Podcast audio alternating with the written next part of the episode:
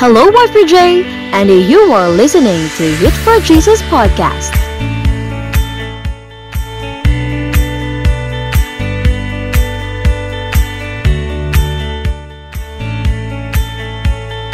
Welcome to our podcast with our new episode. For that, let's start our episode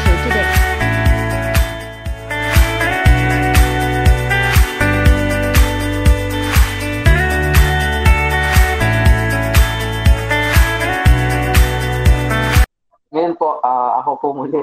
ako ulit yung mag speak Actually, um, next, ay may nahanap akong speaker, may natap akong speaker for the next week. Pero wala akong natap na speaker ngayong, ngayong week.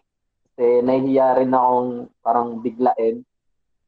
Since medyo, ano po, ah, medyo controversial o medyo maselan yung pag-uusapan po natin ngayon. Kumbaga, hindi siya uh, mahirap pag-aralan siya ng biglaan. So, but still, uh, I hope and I'm praying na uh, makuha po natin yung lesson natin for tonight. And dapat po kagabi. and kaya nasa One Way Thursday po tayo ngayon. Welcome po sa bawat isa. Ayan, so um, pag-uusapan po natin, uh, siyempre, uh, sa series po natin na All of Us Are Dead. So lahat tayo patay uh, by means of our sins dahil po sa mga kasalanan po natin, lahat po tayo namatay spiritual. So all, all of us are dead. And um, last time pinag-usapan po natin na even Jesus experienced death para po sa atin, para magkaroon tayo ng life. So binigyan niya tayo ng opportunity na makalapit po sa Panginoon. So before that, before po tayo mag-start ng message for tonight, uh, inaanyayahan ko po ang isa na mag-pray.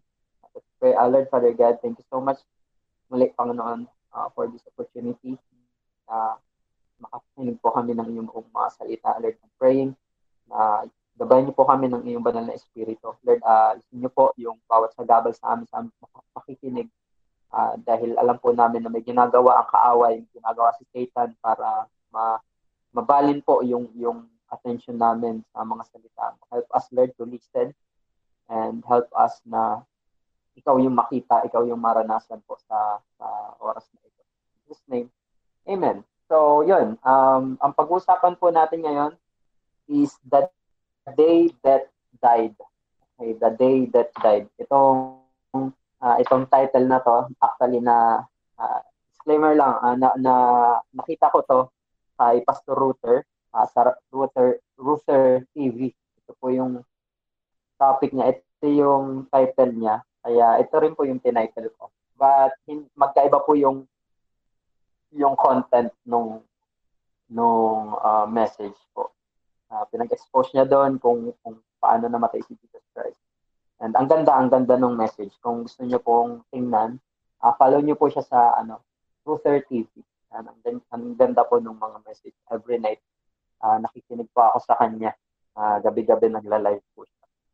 Ayan, so the day that died, sabi dito, the greatest story in history is the resurrection of Jesus Christ. So, paano nangyari na yung yung resurrect yung resurrection na to, yung muling pagkabuhay ni Jesus Christ. So yung pinaka ano, pinaka greatest, pinaka kumbaga kakaibang klase, nakakamanghang pangyayari sa history. 'Di ba? Kasi pag sinabing namatay ka tapos muli kang nabuhay, yung yung tinutukoy natin na resurrection, napapanood lang natin to sa anime eh. napapanood lang natin to mga bata pa tayo, napapanood na natin sa Dragon Ball, di ba? Goku ilang beses na namatay tapos muling mabubuhay dahil sa ano, dahil sa Dragon Ball. Hihingi lang ng, ng wish tapos mabubuhay na.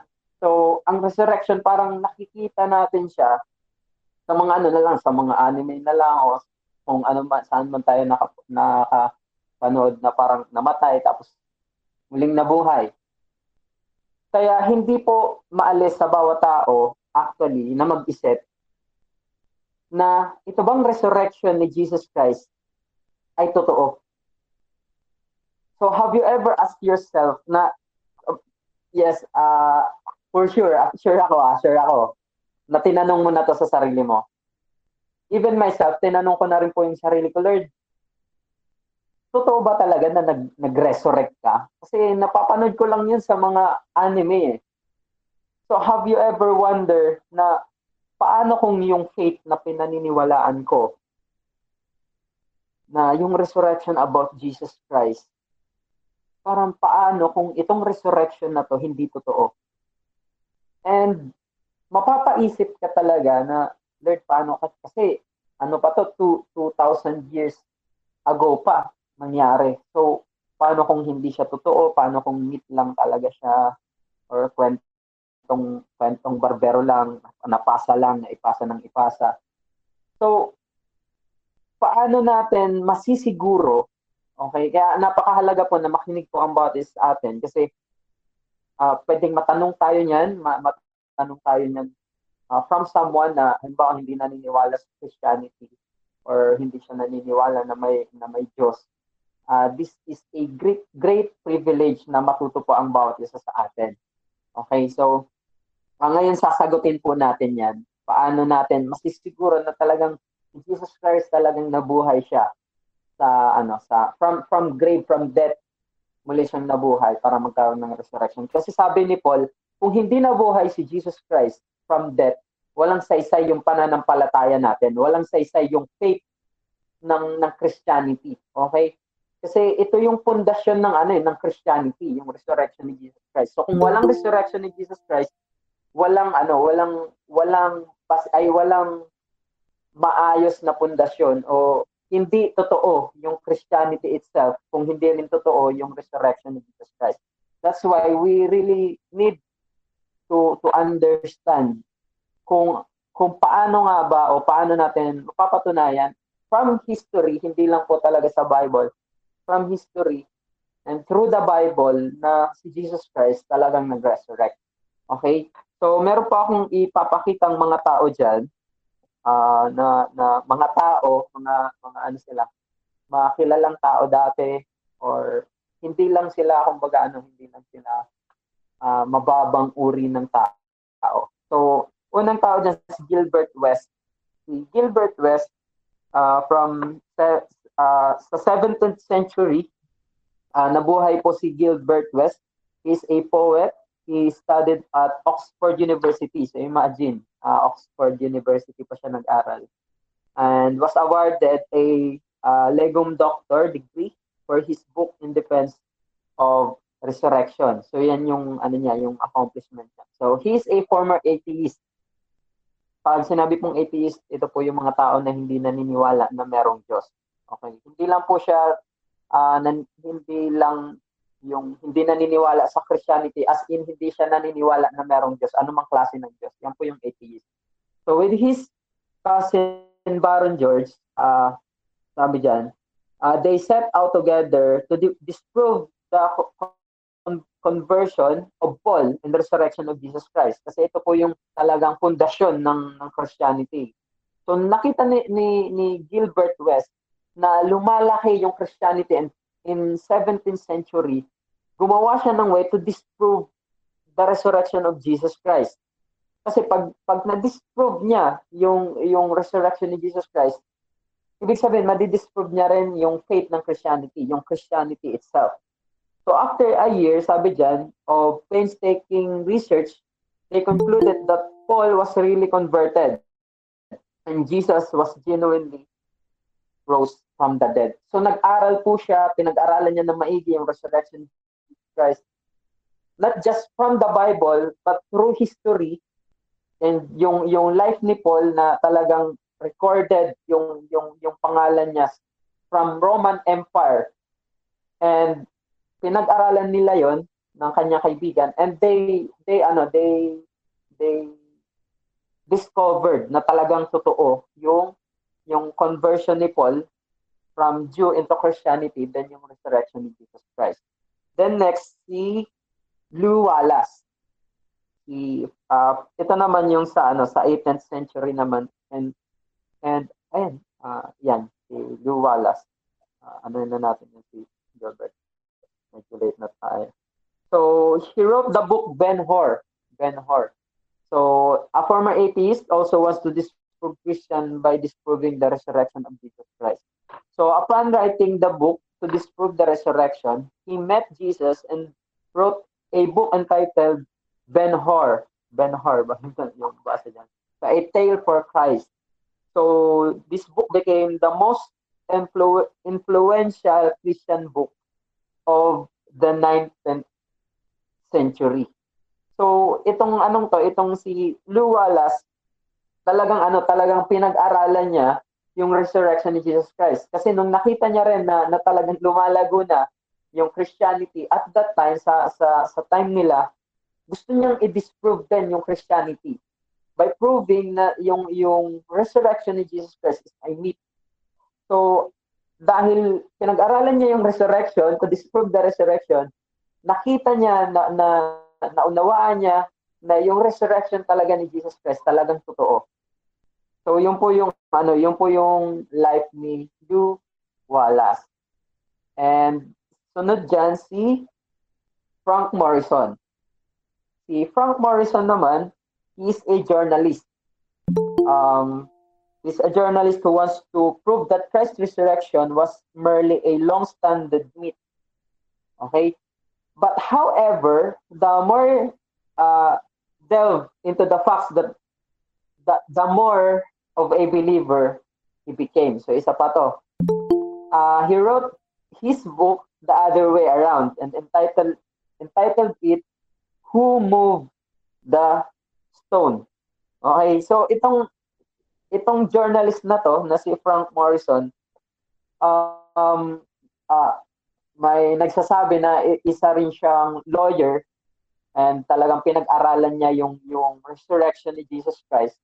And nung pinag-aralan niya yung yung ano yung resurrection ni Jesus Christ kasi gusto niya rin gumawa ng ng book to disprove the resurrection.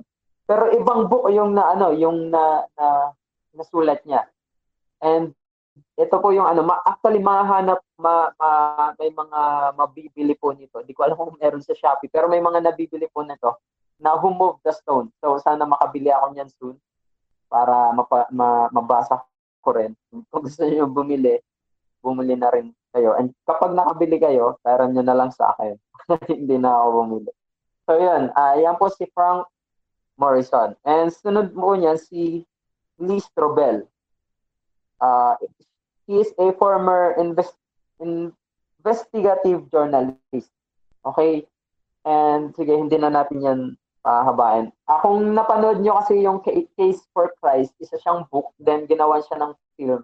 Yan po yung life ni Lee Strobel. Uh, mapapanood po siya sa sa YouTube. Meron din po siya sa YouTube. Yung parang documentary about the life of Lee Strobel. Uh, yung nakakatawa din yung yung wife niya kasi Christian yan. Pinagpipray siya na na talagang maka, makakilala siya sa Lord. Kasi habang pinag-aaralan niya yung yung resurrection, pinagpipray siya nung nung wife niya. So, yan dahil doon nakilala niya si Jesus Christ. He discovered na totoo talaga, totoo talaga yung resurrection ni Jesus Christ. Okay, so grabe, hindi, hindi lang po ito mga ano, mga putyo-putyong tao lang. Ito po yung talagang ano, mataas yung pinag-aralan nila. So when they ano, they studied talaga yung yung resurrection, makikita mo talaga yung katotohanan. And alam niyo po, ako personally, uh, hindi po ako nag ano yung uh, talagang history. I studied the Bible And yan po yung pag-uusapan natin. Ang galing, ang galing lang talaga na na-amaze po ako habang pinag-aaralan ko po talaga yung resurrection of Jesus Christ. Nakaka-amaze kung kung paano kung paano mo masasabi na talagang wow, totoo talaga yung yung resurrection. Okay, so if you want to to meet Jesus Christ, okay, kung hindi ka talaga naniniwala sa resurrection, so try mo pag-aralan yung resurrection para masabi mo na totoo yung resurrection. Okay? Try to disprove the resurrection para talagang makita mo si Jesus Christ. Okay?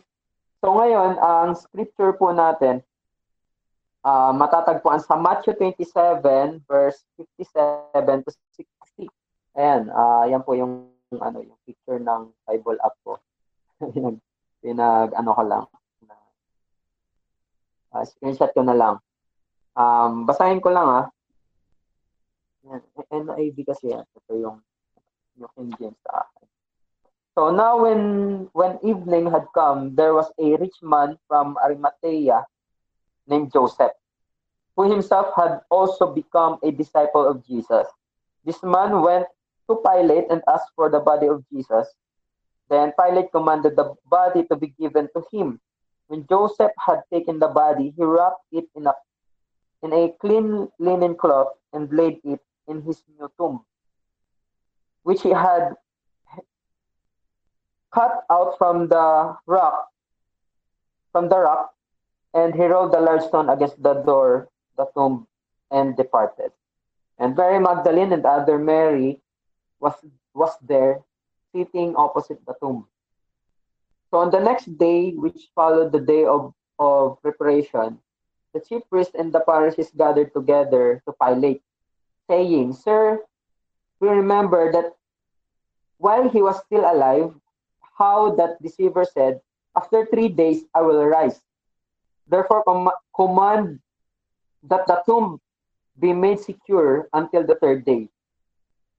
Lest his disciple come by night and steal him away and say to, to the people, He was risen from the dead, so the last deception will be worse than the first. Pilate said to them, You have a guard, go your way, make it secure as you know how. So they went and made the tomb secure, sealing the stone and setting the guard. So how we will prove yung resurrection sa sa passage na to. Okay, so meron po diyan mga key points na makikita tayo. Um, sabi po diyan, ang una diyan si yung si Joseph, which is he is a rich man from Arimathea. Okay? So si Joseph.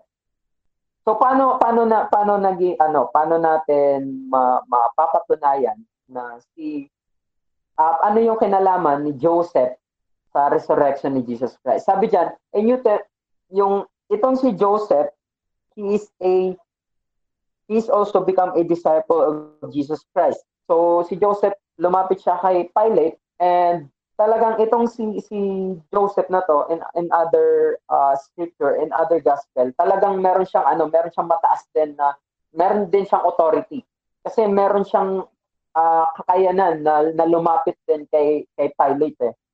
So he asked Pilate na kung mapipwede siya siya yung maglibing kay Jesus Christ and he is a rich man.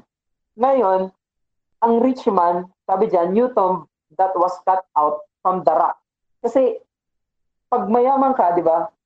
Makikita naman natin sa ano sa mga sementeryo, 'di ba? Yung kapag merong malaking ano, mara, malaking musileo ba yung tawag doon?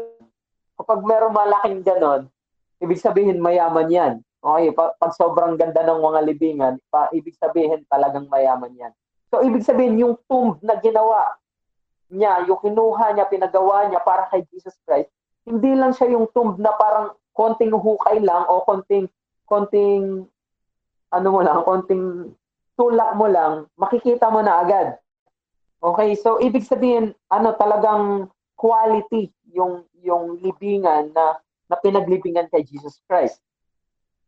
And sabi dito, a big stone that covers the entrance of the tomb. So, hindi lang po siya stone na maliit, it is a big stone, malaking malaking um, bato na pinagulong doon sa entrance, sa harap nung, nung, nung libingan ni Jesus Christ.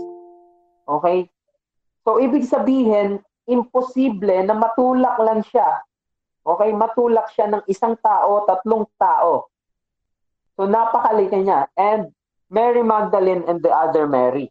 Hindi ko alam kung sinong Mary Mary pa to other Mary kung si si, si mama ba ni Jesus Christ or ibang Mary pa.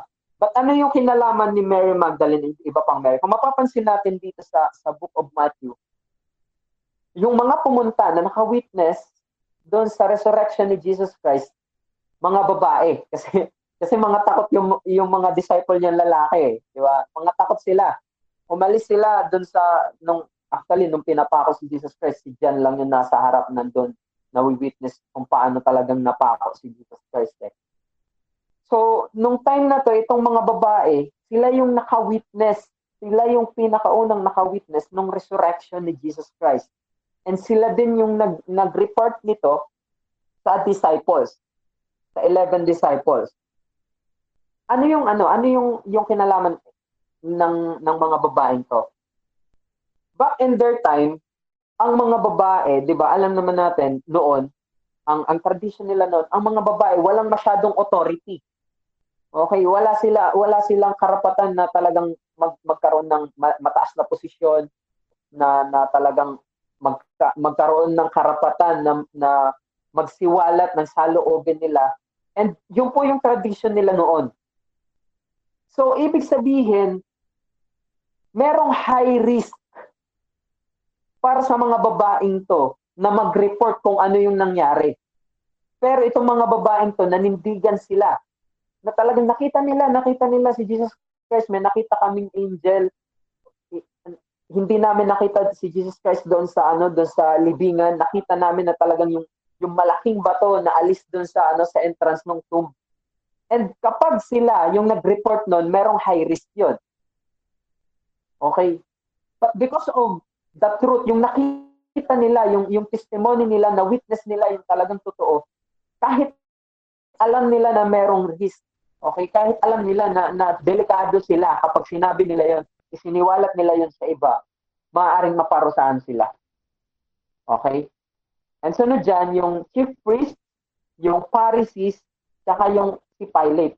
Triple ito, yung priest, yung Pharisees, and yung Pilate. So, they're under Roman government. Though yung, yung mga priest po, yung Pharisees, mga ano sila, Israelite.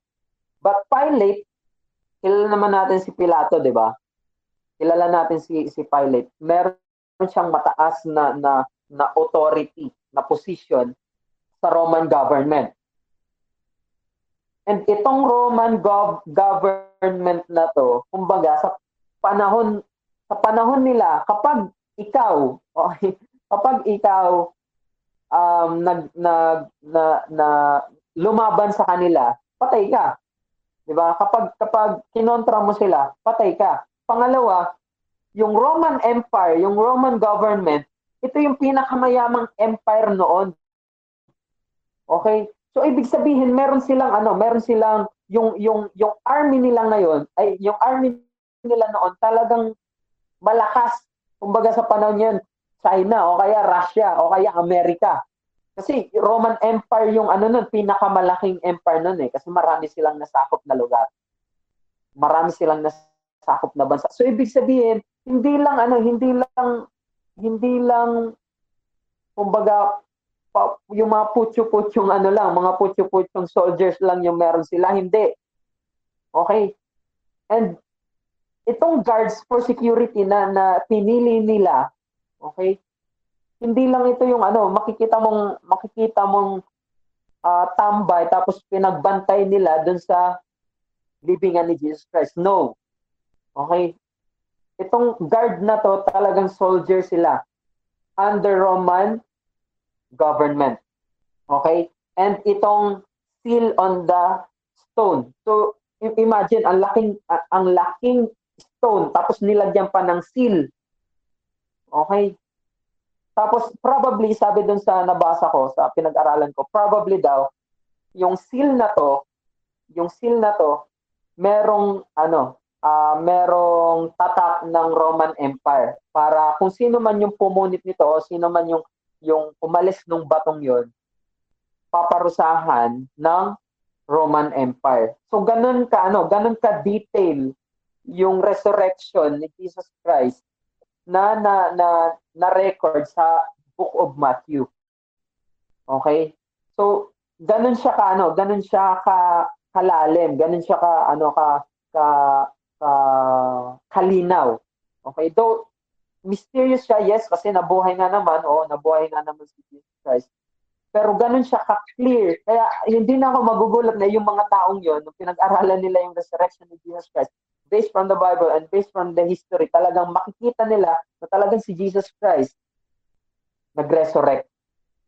Hindi pa diyan kasama yung ano, ay, hindi pa diyan kasama yung 12 disciples, yung ay yung 11 disciples, and yung mga yung mga yan nga itong mga babaeng to and 40 days siyang nagstay after resurrection and nagpakita siya sa 500 500 na disciples 500 na tao nagpakita si Jesus Christ. Imposible na hal- hallucination lang yun nila. Pare-pareho sila nag-hallucinate 500 person nag-hallucinate kay Jesus Christ. Imposible po yun na mangyari. So ibig sabihin meron ding mga witness meron mga nag-testify na nakita nila si Jesus Christ nag-resurrect so ganun po ka, ka detalyado kapag binasa po natin yung Bible about the resurrection of Jesus Christ. So ano naman ngayon sa atin? 'Di ba? Ano naman ngayon sa atin? Like yes, oo nga. Na, na nakagawian na natin, lagi nating naririnig every year, every Holy Week, naririnig natin yung life ni Jesus Christ, naririnig natin about the resurrection of Jesus Christ. So ano naman ngayon sa atin? Right? So next, sabi po diyan, ito na yung dito natin makikita yung yung lesson. Okay? There are types of people na na-witness yung resurrection and narinig yung resurrection. Uh, and makikita natin baka baka kasi makita natin yung sarili natin dito.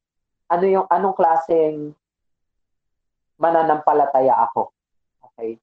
Anong klaseng tao ako after kong ma-witness, after kong after kong marinig yung yung resurrection ni Jesus Christ. Anong klase? Anong anong impact meron ito sa akin? Kasi dito after nilang ma-receive yung report, ito yung nangyari. Una, mga naniniwala pero ayaw at ayaw tanggapin ang totoo. Okay, naniniwala pero ayaw tanggapin ang totoo. Ito yung mga, mga priest and Pharisees. Okay?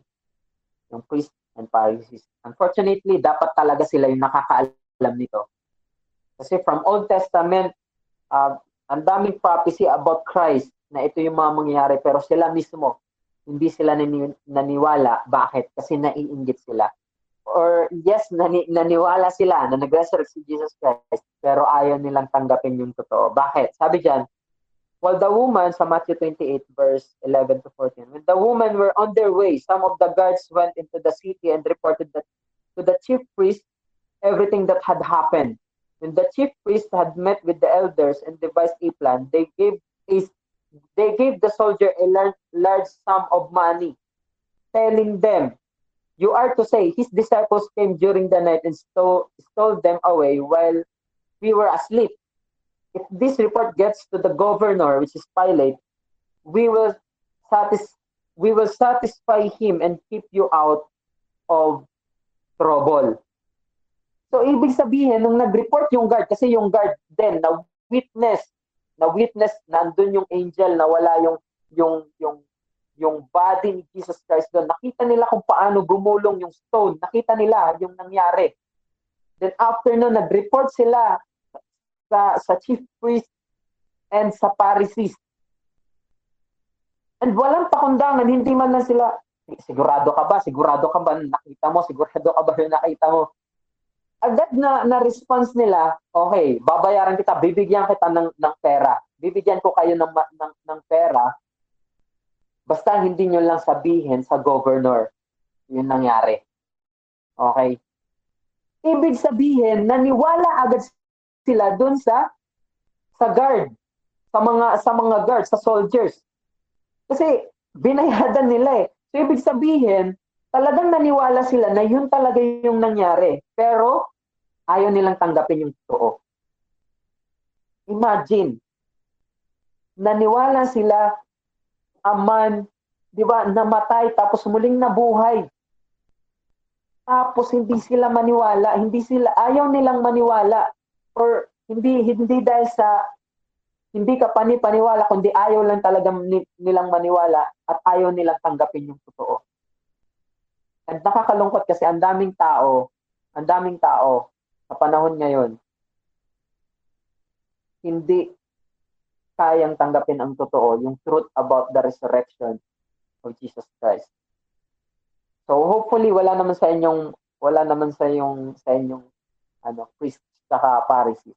Second, ito naman yung alam na nila yung totoo, ay hindi, uh, naniniwala sila na totoo, kaso wala silang pakialam. Okay, ito naman yung guards. Okay. Na-witness na nila, narinig nila, na, na-witness nila, kitang-kita nila. Kaya naniwala sila na, na totoo, pero wala silang pakialam, basta nakuha na nila ang gusto nila. Bayad na sila eh, binayaran sila nung binayaran sila nung nung priest sa Pharisees. At ang nakakalungkot, alam nyo po, hindi nila alam na yung ginawa ni Jesus Christ, mas malaking bayad para sa kanila. Di ba? Hindi nila alam na yung death and resurrection ni Jesus Christ, mas mahalaga pa yun kaysa sa pera na kayang ibigay nung, nung high priest tsaka nung mga Pharisees na to. And yun yung hindi nakikita ng mga tao until now, hindi nila makita na akala nila satisfied na sila kasi meron naman ako ng gusto ko eh. Di ba? Yes, yes, yan nandyan si Jesus Christ, naka-record sa history, nag-exist si Jesus Christ, yes, sige, sige, totoo yung Christianity, pero wala kaming pakialam. Basta kami kumakain araw-araw, basta kami nabubuhay, kami may trabaho, kami masaya, wala kaming pakialam. And to, until now, maraming tao na ganun. Di ba? Naniniwala sila na totoo, yes, every Sunday, sisimba, pero pag uwi, wala na. Kasi, oh, naniniwala naman ako eh.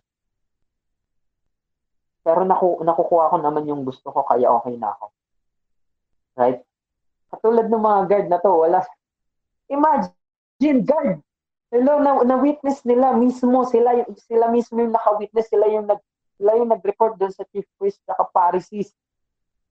Na-witness nila mismo, tapos ipagpapalit lang nila yung na-witness nila dahil sa pera, di ba? Nakakalungkot.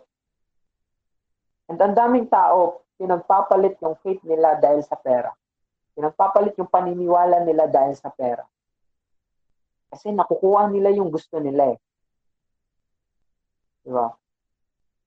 Okay lang na mamuhay sila sa hindi totoo. Okay lang na mamuhay sila na walang pananampalataya sa Diyos. Wala silang pakialam sa sa spiritual life nila basta nakukuha nila yung gusto nila. So the question is, ganun din po ba tayo? Di ba? Na, pwede, ang dami kong na, na, na-encounter niya pag nag-evangelize kami. Nag-house house evangelism kami. Oh, naniniwala naman ako kay Jesus Christ. Naniniwala naman ako na merong Diyos. Eh. Naniniwala ka nga. Tanong, may pakialam ka ba? Di ba? Bilis naman sabihin na naniniwala ka. Okay. Next, yung alam nila ang totoo. Okay alam nila ang totoo kasi hindi sila naniniwala. Ito yung ano, ito yung disciples na narinig yung report from Mary and other Mary. Diba? Nakakalungkot. Kasi alam nila yung totoo. Sinabi nila kay Jesus Christ, ay sinabi ni Jesus Christ mismo sa kanila na ako kailangang mamatay, kailangan akong mahirapan, kailangan kong magtusa, at sa ikatlong araw, mabubuhay ulit ako. Pero ito yung sad story doon. Sabi dyan sa Luke chapter 4, verse 11 to 12. But they did not believe the woman. Bakit? Kasi babae nga eh. Okay. Ito yung nakakalungkot nung time na to. Mga babae, mahirap, mahirap, ano, mahirap paniwalaan. Okay.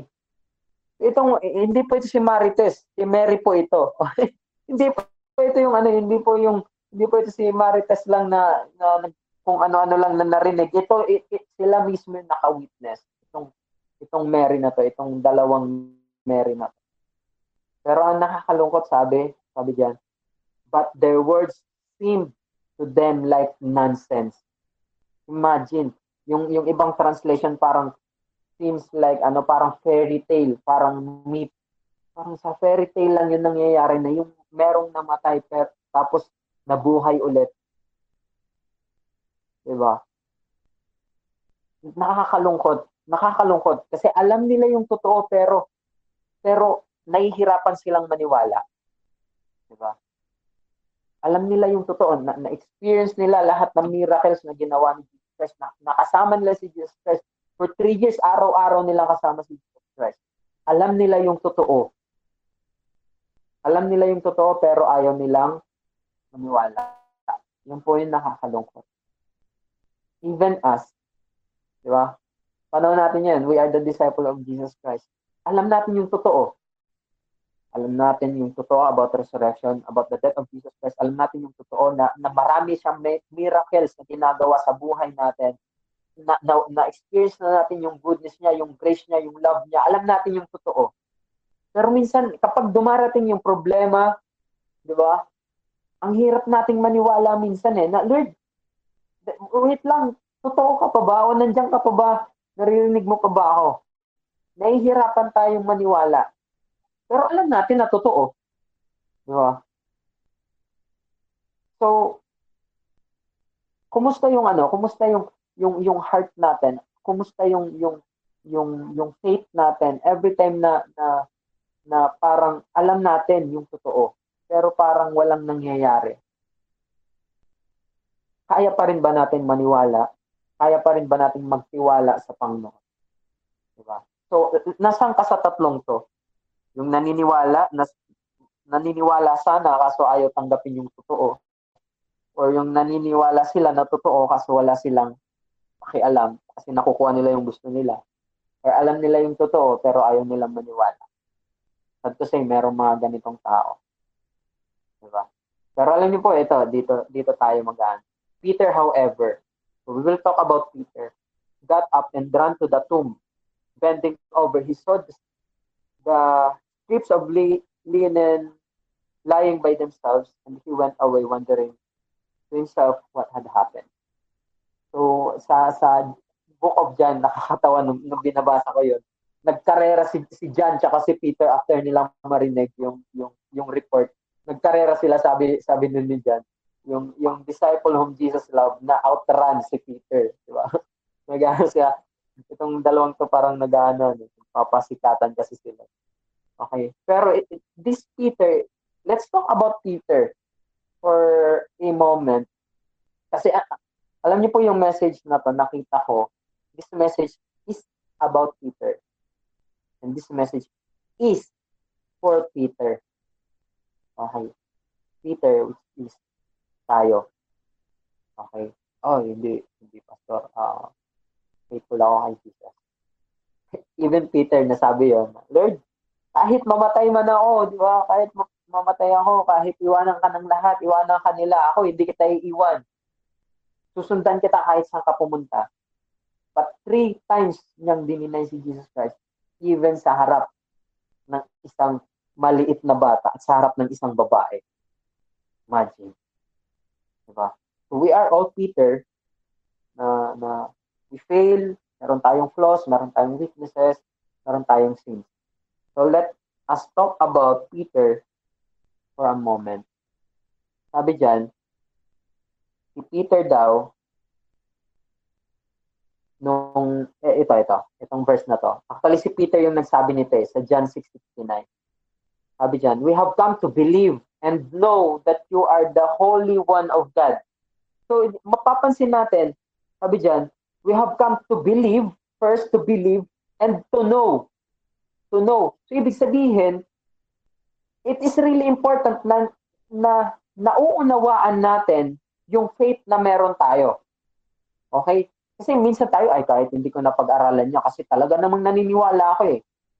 Pero si Peter sabi dyan, to know not just to believe, but to know. It is really important na alam mo kung ano yung pinananampalatayaan mo, alam mo kung ano yung pinaniniwalaan mo. At nakakalungkot, ang dami pong Christian ngayon, hindi alam yung pinaniniwalaan nila. Kaya kapag kapag na-sharean sa school nila na, na merong teacher na atheist, na-sharean, hindi na magiging atheist na rin. Napaka-ano nito, napaka-common nito sa Amerika, alam niyo po.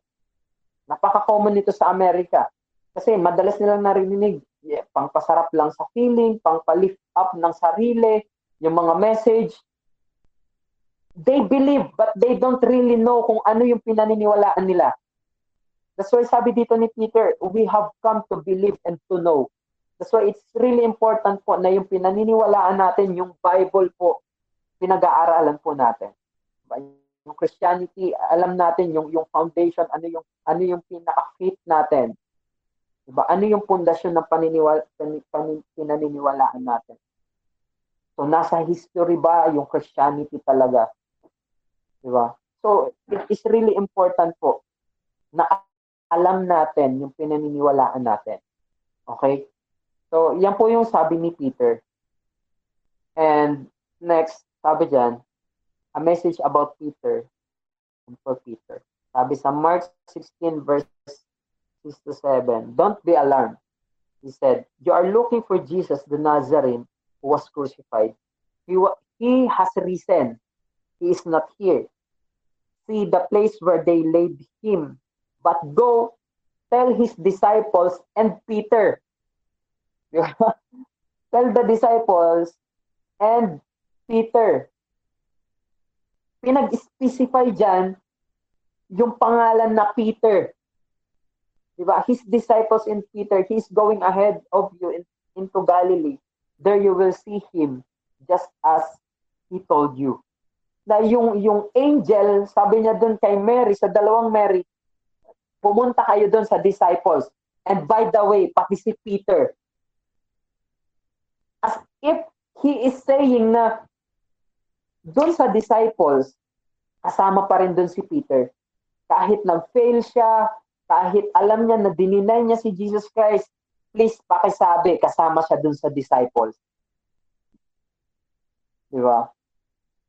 And ito yung ito, ito yung message for Peter na ako naniniwala nung nung sinabi nung kaya 'di ba sabi doon sa sa isang verse Peter however ran tumakbo si Peter bakit kasi sabi ni Mary ay sabi ng angel dun sa dalawang Mary pakisabi dun sa disciples by the way pati nga pala si Peter pakisabi ito yung nangyari di ba so gra- makikita natin yung yung yung love dito ni Jesus Christ na Peter before pa mangyari yung yung pag yung denial, yung pag-deny mo sa akin.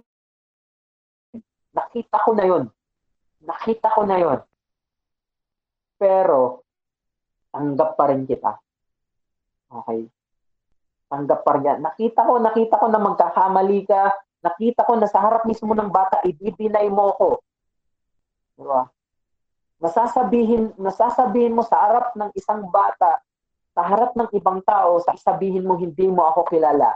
Sasabihin mo hindi kita dis- disciple, hindi kita tagasunod.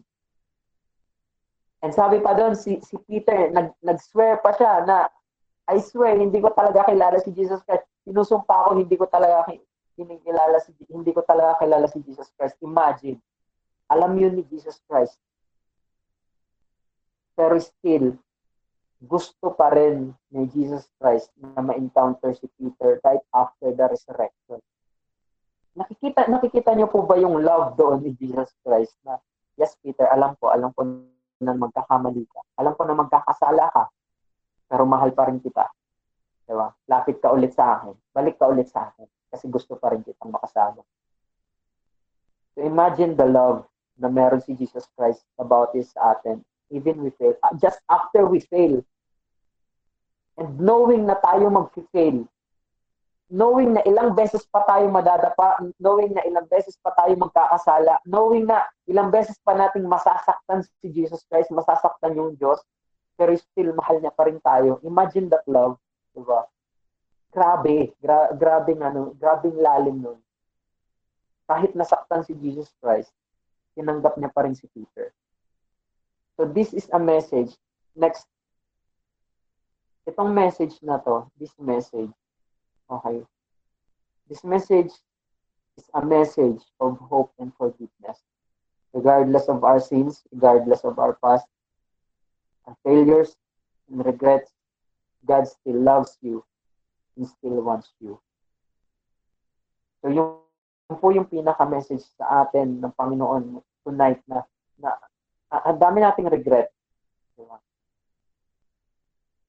Ang dami nating ang dami nating failures, ang dami nating ang dami nating kasalanan na nagawa before.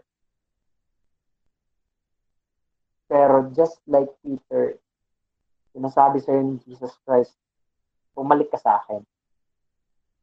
Diba? Mahal pa rin kita, disciple pa rin kita, anak pa rin kita, bumalik ka sa akin. So after, sabi dyan, before Jesus' death, okay, si Peter, He was so afraid that he could deny Jesus even in front of 80. But after witnessing the, and experience the resurrection and the love of Jesus Christ, he isn't even afraid of death and persecution. Nakita niyo yung transition, nakita niyo yung yung yung yung transformation ni Peter na kahit sa harap ng babae, kahit sa harap kahit sa harap nung, nung, nung isang bat, dininay niya si Jesus Christ. But after witnessing the resurrection, after experiencing the resurrection of Jesus Christ, alam niyo po, kahit sa harap ng mga guard, sabi ni, sabi ni Peter, after na mag-preach, okay lang, sabi niya, kapag binasa niyo yung Acts, okay lang, kahit magalit yan sa akin, basta nalulugod yung, yung, yung Diyos sa amin. Sabi, hindi hindi kami hindi namin ito ginagawa to please people but to please God ganun naka-bold, ganun na ganun naka-confidence si Peter to preach na nasabihin, hello, ako, ako nga pala yung disciple ni Jesus Christ, 'di ba? Si Jesus Christ nag-resurrect from the dead. 'Di ba? Grabe yung ano, grabe na yung passion ni Peter. So imagine ta tayo, 'di ba? Alam natin na totoo, alam natin si Jesus Christ nag-resurrect. 'Di ba? Ano yung pumipigil sa atin to to preach to preach his gospel, to share the truth about Jesus Christ. Di ba? Alam niyo po, nakaka-amaze, nakaka-amaze yung, yung ibang uh, mga missionary from other country na grabe yung persecution na na-experience nila sa China, sa sa Russia, yung mga communist country. Uh, uh, uh, grabe yung ano, grabe yung persecution na na-experience nila. Eh, marami na rin namatay sa kanila. Pero grabe, nagpapatuloy pa rin sila. Bakit? Because they believe dito sa truth na to, na itong life natin na meron tayo, lahat tayo mamamatay. Itong, itong life na meron tayo dito sa mundo, hiram lang to. Itong life natin na meron tayo dito sa mundo, pansamantala lang. Knowing na merong nakaprepare sa atin na eternal life with Jesus Christ, with the Lord, with the Trinity, di ba? Knowing na merong naka, naka-reserve sa atin na life doon, eternity mawawala yung takot natin katulad ni Peter. Na ano man yung persecution na dumating sa atin because of our faith, di ba? Na kahit pagtawanan tayo dahil nag-share tayo ng Word of God, kahit pagtawanan tayo kasi nagbabasa tayo ng Bible, kahit pagtawanan tayo kasi nagpipray na tayo ng Hallelujah, Amen, Praise the Lord, kahit pagtawanan pa tayo kasi tumataas tayo ng kamay, umiiyak tayo every time na kumakanta tayo para sa Panginoon, okay lang. Bakit? Because you know the truth eh. Alam mo yung totoo. And nakakaawa kasi maraming tao na pinagtatawanan tayo. Bakit? Kasi hindi nila alam yung totoo eh. O alam nila yung totoo pero hindi nila yun matanggap. Di ba? So, kumusta tayo? Kumusta yung conviction sa atin? Kung kumusta yung passion natin to share the word of God to to to to to ano to ano mag, mag-manifest sa atin yung yung life yung life ni Jesus Christ na buhay po ng bawat sa atin. Kumusta tayo? O tayo pa rin po yung yung yung yung disciple ni Jesus Christ na still nagtatago, nagtatago sa dilim, nagtatago sa gilid, na takot tayo na kahit mag-share man lang ng, ng Bible verse sa Facebook kasi baka i-unfriend ako ng mga kaibigan ko, pagtawanan ako ng mga kaibigan ko. Ba naman ka? okay, hindi na ikaw yung taong nakilala ko. Pero okay lang kasi nakilala mo si Jesus Christ. Eh. And yun yung totoo. Yun yung, yun yung ano, yun yung, yun yung ano doon, pinaka malupit doon, di ba? Yun yung pinaka maangas doon na nakilala mo si Jesus Christ and nabago ka dahil sa kanya. Okay. So imagine, this Peter kahit yung kamatayan hindi na hindi na hindi na siya natatakot. Di ba? And by the way, no one would die for a lie. Okay, walang mamamatay, walang mamamatay na alam kasi kung alam lang naman ni Peter, 'di ba? Hindi ko kasi na, na ano pala yung picture ni Peter. Si Peter by the way, si Peter namatay siya uh, because of persecution from Roman Empire then. Okay? During uh, Roman era, si Peter ipinako din siya sa cross and traditionally uh, sa sa history sa church history si Peter daw ipinako siya na na pa ano na pabaliktad. Okay, kasi he believe daw na si Jesus ay ano, uh, hindi siya worthy. Uh, hindi siya worthy na maipako din sa cross just like Jesus Christ. So kaya pabaliktad daw siyang ipinako. Sabi yan sa Christ, uh, sa church history. And si Peter, alam niya na mamamatay siya because of preaching the gospel about Jesus Christ. Alam niya na mamamatay siya. Pero kung ako lang naman, okay, halimbawa ako, alam ko na hindi totoo yung resurrection ni Jesus Christ. Mamamatay ba mamamatay ba ako para dun sa hindi totoong yun? Hindi, uh, knowing na hindi yung totoo, at about, sasabihin ko, ay hindi, nagjo-joke lang talaga ako. Hindi talaga yung totoo. Huwag niyo na akong patayin. Di ba? Minsan nga, kahit alam nilang totoo na, ayaw pa rin nilang mamatay para sa totoong yun eh. Ito pa kaya na alam niya na, na, na hindi totoo, tapos handa siyang mamatay doon sa, para doon sa hindi totoong yun? Hindi. No one would die for a lie. So Peter, handa siyang mamatay. Bakit? Kasi alam niya na totoo yung, yung faith na meron siya. Alam niya yung totoo about Jesus Christ. Diba? Ganun, ganun ka, ano, ganun kalalim yung faith ni, ni Peter because he experienced, he witnessed the resurrection and the goodness of God sa buhay niya. Diba? And even Jesus Christ, kung hindi totoong mahal ka niya, hindi, hindi siya mamamatay para sa iyo. Diba? Kung hindi totoo na mahal, kung hindi totoo yung pag-ibig ng Diyos sa atin, hindi na sana niya, hindi na sana niya ibinigay si Jesus Christ para mamatay para sa atin. Dahil totoo yung pag-ibig niya para sa atin, handa siyang mamatay para sa atin. Bakit totoo yung pag-ibig niya para po sa atin? So, to end this message, sabi ko dyan, um, meron tayong verse dyan na babasahin. Sabi dyan, Christ's resurrection is revealed to us through the scripture. Sabi dyan sa Luke chapter 24, verse 27. And beginning with Moses and all the prophets, he explained, sa Old Testament po yan, yung kay Moses yung Torah, at yung prophets, yung Psalms hanggang sa, sa major to minor prophet. He explained to them what, what, what was said in all the scriptures concerning himself, concerning Jesus Christ. From the Old Testament, from Moses to the prophets, lahat doon naka-record na kung ano yung mga mangyayari kay Jesus Christ. Okay? Kaya alam niyo po kapag pinag-aralan niyo kapag nabasa niyo yung Old Testament hanggang sa New Testament, ma-amaze po talaga kayo na lahat naka-record dun sa sa Old Testament na na-fulfill doon sa existence ni Jesus Christ for 33 years na bumaba siya dito sa lupa. It is to give us equal opportunity to believe in Him. Na kahit tayo, kahit tayo hindi na na-witness yung, yung resurrection Jesus Christ, hindi natin nakita from our own eyes, hindi natin nakita. But grabe yung, yung love ni God na pati tayo binigyan ng opportunity to, to experience that resurrection, to, to witness that that resurrection through the scripture, through the Bible. Okay, kaya wag niyo masabi-sabi sa akin na hindi totoo si Jesus Christ, hindi totoo yung yung resurrection about Jesus Christ kung hindi niyo pa po nababasa yung Bible. Okay, kung hindi niyo pa po napag-aaralan yung Bible. So it gives us equal opportunity to know Jesus Christ. Okay, to know Jesus Christ. So, sabi sa John 20 verse 29, last verse, ito po yung iiwan, iiwanan kong verse sa bawat isa. Sabi po dyan,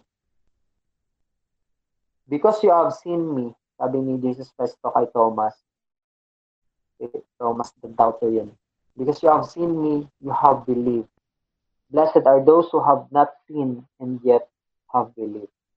Blessed are those who have not seen yet have believed. Yes, hindi natin nakita, pero na-encounter natin. Yes, hindi natin nakita pero na-experience natin. Ganun, ganun ka, ganun ka amazing yung, yung, yung love ni Jesus Christ na until now, ang daming binabagong tao. Until now, ang daming nagtitestify sa goodness ni God na, na from bondage of addiction, from from bondage of of of sin, nagawa nilang magbago dahil sa goodness ni God. 'di ba? We have witnessed yung yung yung mga ganung bagay and alam natin yun sa sarili natin. Alam natin kung kung ano yung mga bagay na nahihirapan tayong baguhin sa sarili natin pero nakakaya natin. 'Di ba? Nakakaya natin. Bakit? Because of the grace of God. 'Di ba? Because of the power of Jesus Christ na, na, na nabubuhay po sa bawat isa natin. Na-witness po natin yon, na-experience po natin yon. Though hindi natin nakita literally yung resurrection ni Jesus Christ. Blessed are those who have not seen and yet have believed. Ito yung tanong ko sa'yo. Do you believe? Do you believe? Do you believe that Jesus died on the cross? Do you believe that Jesus Christ resurrected from the dead just for you, to save you, just to tell you I love you? Do you believe? Let us pray. Lord Father God, thank you so much for your message. Thank you so much, Panginoon, sa, sa napakagandang mensahe, napakagandang revelation niyo po sa amin through your word. Lord, dakila ka, Panginoon. Ikaw lang, ikaw lang yung may, may, may, may uh, ikaw yung deserving na bigyan namin ng papuri, Panginoon. Ikaw lamang yung, yung, yung worthy na bigyan namin ng papuri, Panginoon. Kaya Lord, sa, sa oras na ito, binabalik po namin, binibigay po namin lahat sa iyo, lahat ng papuri, lahat ng pagsamba, binibigay po namin sa iyo. Thank you so much for dying for us. Thank you so much kasi uh, in spite of our failures, our weaknesses, our sins, Lord, still patuloy niyo po kami inaabot, patuloy niyo pong sinasabi sa amin na still mahal niyo pa rin po. So, Lord, help us. Continue to change us, Lord continue na, na mag-manifest yung, yung love mo sa atin, yung power mo sa bawat isa. Help us, Lord. Uh, yung mga struggle namin, sarili po namin, yung mga kasalanan na, na ang nahihirapan kami tanggihan, yung mga weaknesses na meron po kami na alam namin sa sarili namin na hindi namin kaya, pero Panginoon, wala po kami. Through your grace. Through your. Hindi po kami babaguhin araw-araw. You so much, Lord, for give you all the glory, honor, and praise. Amen. Salamat po sa bawat isa. Sana po ay natuto ang bawat isa. God bless.